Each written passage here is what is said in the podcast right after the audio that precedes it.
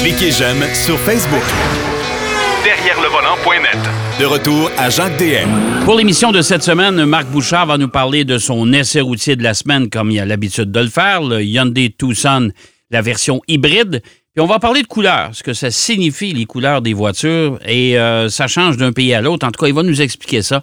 Marc Bouchard, mes hommages.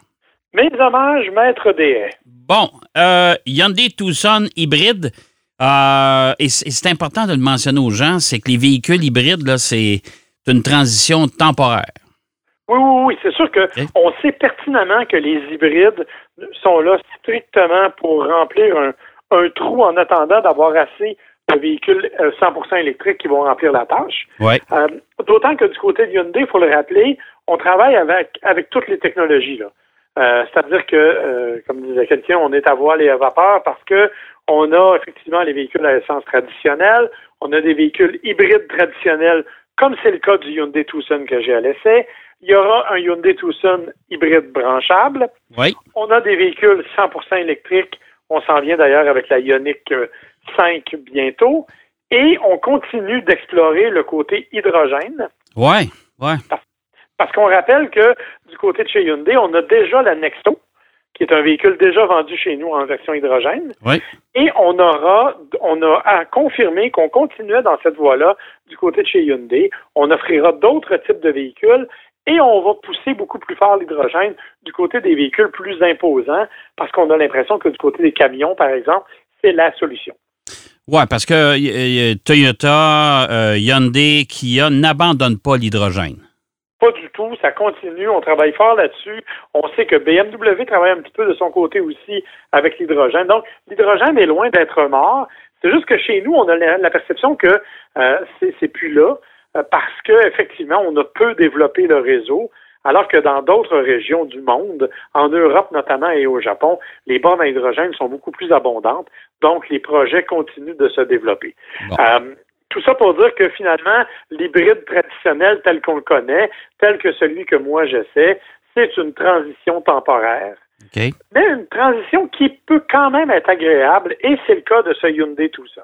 Ben, ça permet de réduire quand même la consommation d'essence. Tu vois, moi, cette semaine, j'ai le, fameux Lincoln Aviator que je trouve particulièrement joli, mais la version euh, hybride euh, rechargeable, et c'est tellement négligeable l'autonomie en mode uniquement électrique avec ce véhicule-là. Écoute, j'ai, il était sur le chargeur toute la nuit, euh, et j'ai quand même une bande de recharge à la maison. Et quand j'ai décollé hier, j'avais une autonomie de 28 km. Oui, ben c'est le maximum. Hein? Ah, regarde, c'est. C'est le maximum. Ouais, c'est pas bien fort. C'est pas bien fort. Bon. Ben, c'est sûr que, tu sais, dans le cas de l'hybride Tucson, tu n'as pas d'autonomie électrique. L'idée, c'est qu'on n'en veut pas. Euh, ce qu'on nous propose, c'est vraiment un véhicule qui utilise, en fait, comme comme c'est toujours le cas de ces petits hybrides-là qui ne se branchent pas, c'est une toute petite batterie qui agit comme un système d'appoint, si tu veux, au moment du démarrage, au, au moment de la, quand on nécessite un peu plus de puissance. Oui, ça vient contribuer à améliorer les performances. Ça diminue considérablement la consommation. Du côté de chez Hyundai, on estime que c'est 30% de baisse de génération, de, de, consommation. De consommation. C'est quand même pas mal. C'est quand même pas mal. C'est pas mal. Pour le moment, moi, je dois te dire que mon essai, j'en suis à peu près à mi-chemin de mon essai. J'ai pas fait assez de, de, de variations de différentes routes pour être vraiment, vraiment convaincu. Euh, je suis à 7,5 litres au 100 ou à peu près. Ça peut sembler pas beaucoup pour un véhicule, là, mais euh, je te rappelle qu'avec le Ford Escape hybride que j'ai essayé il n'y a pas si longtemps, et euh, avec le, Toyota RAV4 hybride, on était plutôt à 6,5. OK. Donc, euh, évidemment, je m'attends à cet, cet élément-là quand j'aurai passé plus de temps dans d'autres conditions. Parce que là, le mélange de route n'est pas tout à fait suffisant. Euh, par contre, il faut quand même que je précise que dans le cas du Hyundai Tucson hybride, on parle d'un véhicule qui a de la puissance. c'est un petit moteur 1.6 turbo avec une motorisation électrique. on parle de 226 chevaux au total. Oui, OK. C'est quand même pas mal, là. Oui, c'est ça. C'est qu'on parle d'un véhicule qui est, assez léger, mais qui est quand même assez dynamique. Euh, donc, euh, oui, effectivement, les accélérations sont plus vives et l'idée est vraiment de, maximiser à la fois la performance et la consommation. Donc, de ce point de vue-là, c'est bien réussi. Il faut parler aussi du Tucson lui-même. Parce que, euh, bon, je sais pas toi si tu l'as essayé, moi, le nouveau Tucson, c'est un peu mon premier contact avec la nouvelle génération. Et honnêtement, je suis très impressionné de ce véhicule-là. Ben, moi, j'en ai Euh, vu sur la route. Je ne l'ai pas essayé encore. Je, je ne l'ai vu sur la route. Véhicule, en tout cas, au design réussi. Là. Moi, j'aime beaucoup le style là, de, de- du nouveau Tucson. là. Ben, pour une fois qu'on a un VUS qui n'a pas l'air de tous les autres VUS, ouais. hein, en partant, de- donc on arrive avec une, vraiment une vision assez particulière. Euh, les phares avant, les lumières avant intégrées dans la calandre, c'est assez unique comme style. Ouais. On aime ou on n'aime pas, mais ça distingue complètement le véhicule. Et j'ai un mot particulièrement intéressant pour l'habitacle. Euh, on a vraiment fait un effort au niveau de l'habitacle. Moi, j'aime beaucoup, j'aime beaucoup le, le petit écran devant avec les cadrans numériques, l'écran central qui est super génial, qui est facile à utiliser, facile à manipuler, écran tactile super efficace, un bon espace de chargement au niveau de, de la console centrale parce qu'on n'a pas de transmission, de levier de transmission, ce sont uniquement des boutons, comme, comme c'est devenu- ça devient de plus en plus le cas. ouais. Euh, donc, on maximise l'espace. Le confort est là. Le silence de roulement est là. On a bien insonorisé. C'est clair là, que moi, tu le sais, c'est c'est ce qui arrive le plus souvent. On se retrouve avec les véhicules les plus haut de gamme. Oui. Euh, donc, oui, c'est vrai, on a tous les équipements nécessaires, mais n'empêche que ce sont des équipements qui sont disponibles et une qualité d'assemblage qui est aussi disponible. Euh, ajoute à ça tous les éléments de sécurité auxquels Hyundai et Kia nous ont habitués. Euh, moi, entre autres, je suis encore un fan fini des caméras latérales. là. quand tu actives le clignotant, tu as dans le tableau de bord une petite caméra Ouais. qui s'allume Ouais, c'est intéressant, ça. Ouais. pour, pour les, pour les angles morts au lieu d'avoir juste des petites lumières dans les miroirs. Ça, tu vois, c'est quelque chose d'important parce que euh, rappelons que le Tucson, malgré sa taille plus petite, bon, OK, il, il est un petit peu plus long celui-là. Là. On parle de 6 pouces de plus puis 3 pouces plus large que l'ancienne génération, mais euh, ça demeure quand même un véhicule compact. Euh, ça demeure un véhicule aussi à connotation familiale. Donc, les éléments de sécurité prennent de plus en plus d'importance. Cette caméra-là en est un exemple, et toutes sortes d'autres éléments, bon, régulateur de vitesse intelligent et tout ce que tu veux qui va avec, euh, incluant par exemple les portières arrière qui ne s'ouvrent pas quand, par exemple, il y a quelque chose qui est détecté dans l'angle mort. Donc, ça euh, qui, est, qui, est- qui est- qui est un élément important aussi, surtout pour les familles là, avec les enfants. Là. Exactement. Donc, on a vraiment un véhicule qui est, qui est bien équilibré en termes de conduite, qui est assez dynamique. On s'entend pour dire, c'est pas une voiture de course, là, tu sais, mais qui est assez dynamique, qui a un excellent freinage, qui a une consommation qui, dit-on, est intéressante. Elle n'est pas vilaine actuellement, mais j'ai hâte de voir ce que ça va donner au bout. Et honnêtement, euh, tout ça dans un prix qui varie, bien évidemment, je te le dis, moi j'ai la version la plus sophistiquée qui est à 43 000 Si tu prends un Tucson de base, base, il est à 27 000 ou à peu près. C'est quand même pas cher. Ça veut dire que la, la version euh, de milieu de gamme, ce qui est souvent les, ce qui sont souvent les versions les plus populaires au Canada, euh, on parle d'un véhicule de 35, 36 000 à peu près, c'est ça? Exactement. Bon. Euh, donc, c'est quand même quelque chose d'intéressant. Et je te répète, pour un véhicule qui a- ajoute une certaine, euh, une certaine capacité agréable de conduite. Ça demeure un VUS. Je sais que toi, t'aimes pas ça, fait que j'essaie d'être poli dans la façon de le dire. Ben, Mais- écoute, j'aime pas ça, mais je suis obligé de m'y faire parce que, bon, le, le marché en est envahi. Là. Effectivement. Ouais. Effectivement. Et, et dans ce cas-ci, on a bien fait, on a une direction qui est précise, on a des bons freins, des suspensions qui, bon, sont correctes, ils ne sont pas euh, exceptionnelles, et encore une fois, c'est pas des suspensions de course, mais vraiment, ça fait quand même une bonne, euh, je te dirais, un plaisir de conduite qui est surprenant pour un véhicule de cette taille-là. Moi, honnêtement, euh, jusqu'à maintenant, là, c'est un véhicule qui m'a beaucoup, beaucoup, beaucoup impressionné, qui m'a beaucoup passionné pour ce qui me donne comme feeling de conduite. Le seul petit bémol que je pourrais y apporter, c'est que j'ai trouvé que sur la grande route, on entendait beaucoup les bruits de vent. OK. OK. Les, bruits, les bruits éoliens sont, sont très présents. Ouais, ça, mais tu sais, peut-être que, je, comme je te dis, j'ai fait une seule journée vraiment de la grande route. Euh, j'ai hâte de voir, là, je, je vais devoir faire l'aller-retour Québec. Je vais avoir plus l'occasion de le voir à ce moment-là. Ça m'a un petit peu dérangé. Euh, j'ai été obligé de remonter ma radio ou de chanter plus fort, mais C'est mieux de remonter la radio. Ouais, Ouais. ce que je me... Moi, Ouais. quoi, quand je suis seul, c'est pas super. Je trouve que je chante bien. Bref, euh, Ah. Mais- Donc, ça a été un des défauts. C'est un des défauts, mais encore une fois, on parle de quelque chose d'assez mineur. Là. Ben, et de toute façon, euh, de plus en plus de nouveaux véhicules, quand on nous fait la présentation, on nous dit, regardez, on a, on a travaillé très fort justement sur euh, euh, pour isoler la cabine euh, des bruits de la route. Euh, c'est mieux insonorisé, les bruits éoliens disparaissent tranquillement. Donc, il faudra peut-être faire un peu de travail de ce côté-là chez Hyundai. Ouais, encore une fois, c'est pas majeur. C'est pas une raison suffisante pour ne pas euh, essayer le Tucson, mais c'est peut-être le côté que avec lequel je suis le moins à l'aise. OK.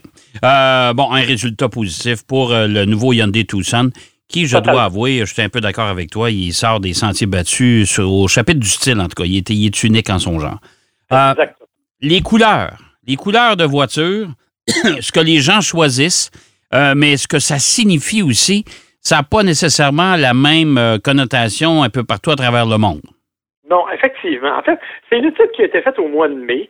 Euh, Étude qui a été faite à la grandeur du monde, où on a, euh, écoute, je je n'irai pas jusqu'à euh, évaluer la méthode scientifique là, qui a servi à faire cette étude-là, mais on nous dit qu'on a divisé le monde en quatre sections. Alors, tu as l'Asie, on a donc pris la Chine comme euh, exemple, on a pris l'Europe en utilisant l'Allemagne, on a pris l'Amérique latine en utilisant le Mexique, et on a pris l'Amérique du Nord en incluant Canada et États-Unis. OK. OK?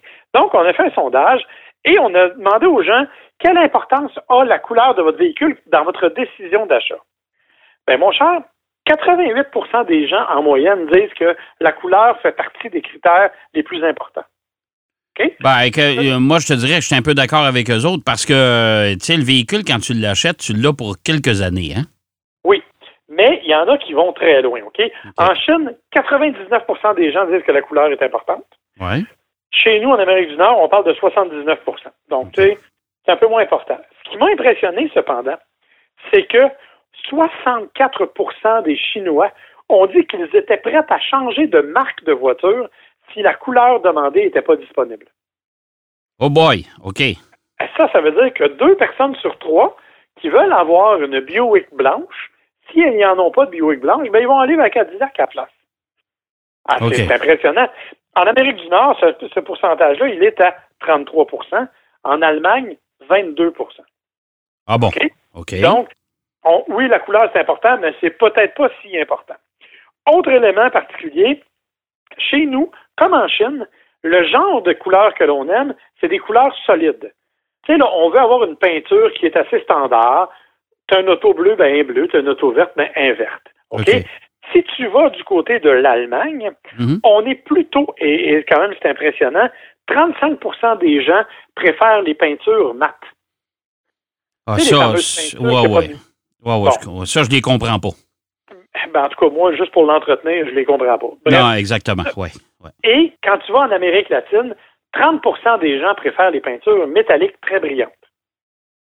Ah, Hein? OK. C'est, c'est, Ouais. Qu'on est vraiment dans un autre monde. Euh, c'est, assez particulier. Là, on va aller dans les couleurs. Ouais. Alors, la couleur, selon eux autres, qui est la plus populaire à travers le monde, c'est le noir. OK. Et on dit que 21% des véhicules vendus étaient noirs Sur la planète, là. sur la planète. OK. C'est plus qu'un sur cinq. Chez nous, en Amérique du Nord, le noir, ça signifie l'élégance. OK? Ouais. Donc, si tu une voiture noire, c'est l'élégance. Si tu une voiture blanche, grise, argent ou beige, Ouais. c'est la stabilité. OK. Si tu une voiture bleue, c'est que tu es quelqu'un de positif. Oui. Si tu es quelqu'un d'aventurier, tu vas choisir une voiture rouge, une voiture rose ou une voiture Le rose, là. Je suis pas sûr. Ouais, mais- En tout cas, ouais. Moi non plus, mais en tout cas, bref.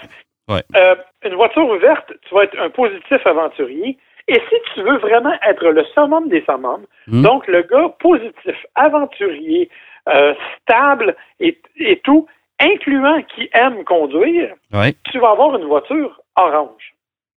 Ah bon? OK? OK. Ça, c'est chez nous. OK. Si on reprend le même principe, mais qu'on va en Chine, l'élégance en Chine, c'est d'avoir une voiture blanche, une voiture argent, une voiture jaune ou une voiture verte. Une voiture jaune. Ouais, Ah, ouais. c'est- particulier. Ouais. La stabilité, c'est le, le noir, le gris et le beige. OK. Les- la version fashion, c'est le rouge, le bleu et le violet. OK. Et les voitures oranges, ça signifie l'économie. L'économie. Donc, OK. Ouais, les petites voitures économiques sont orange en Chine. OK. Et rapidement, si on va en Amérique latine, Ouais. si c'est beige, c'est stable. Ouais. Si c'est orange et bleu, c'est positif. Puis si c'est n'importe quelle autre couleur, la première qualité qui vient en tête, c'est l'élégance. Ah bon, et monsieur, ils ont, ils ont le choix, eux autres, hein? Oui, eux autres, c'est c'est comme, euh, on n'y aise pas avec ça, c'est de même que ça fonctionne. OK. Parce que, tu sais, il faut s'entendre quand on achète une voiture. Moi, je vois des voix des, des, des gens qui achètent des voitures, euh, un espèce. Ben, je sais pas si tu te souviens, quand on a présenté la Mirage chez Mitsubishi. Oui, la mauve, là. Oh! Tu sais, tu dis, écoute, j'achète cette voiture-là. C'est une voiture économique, mais je l'ai pour une- quelques années.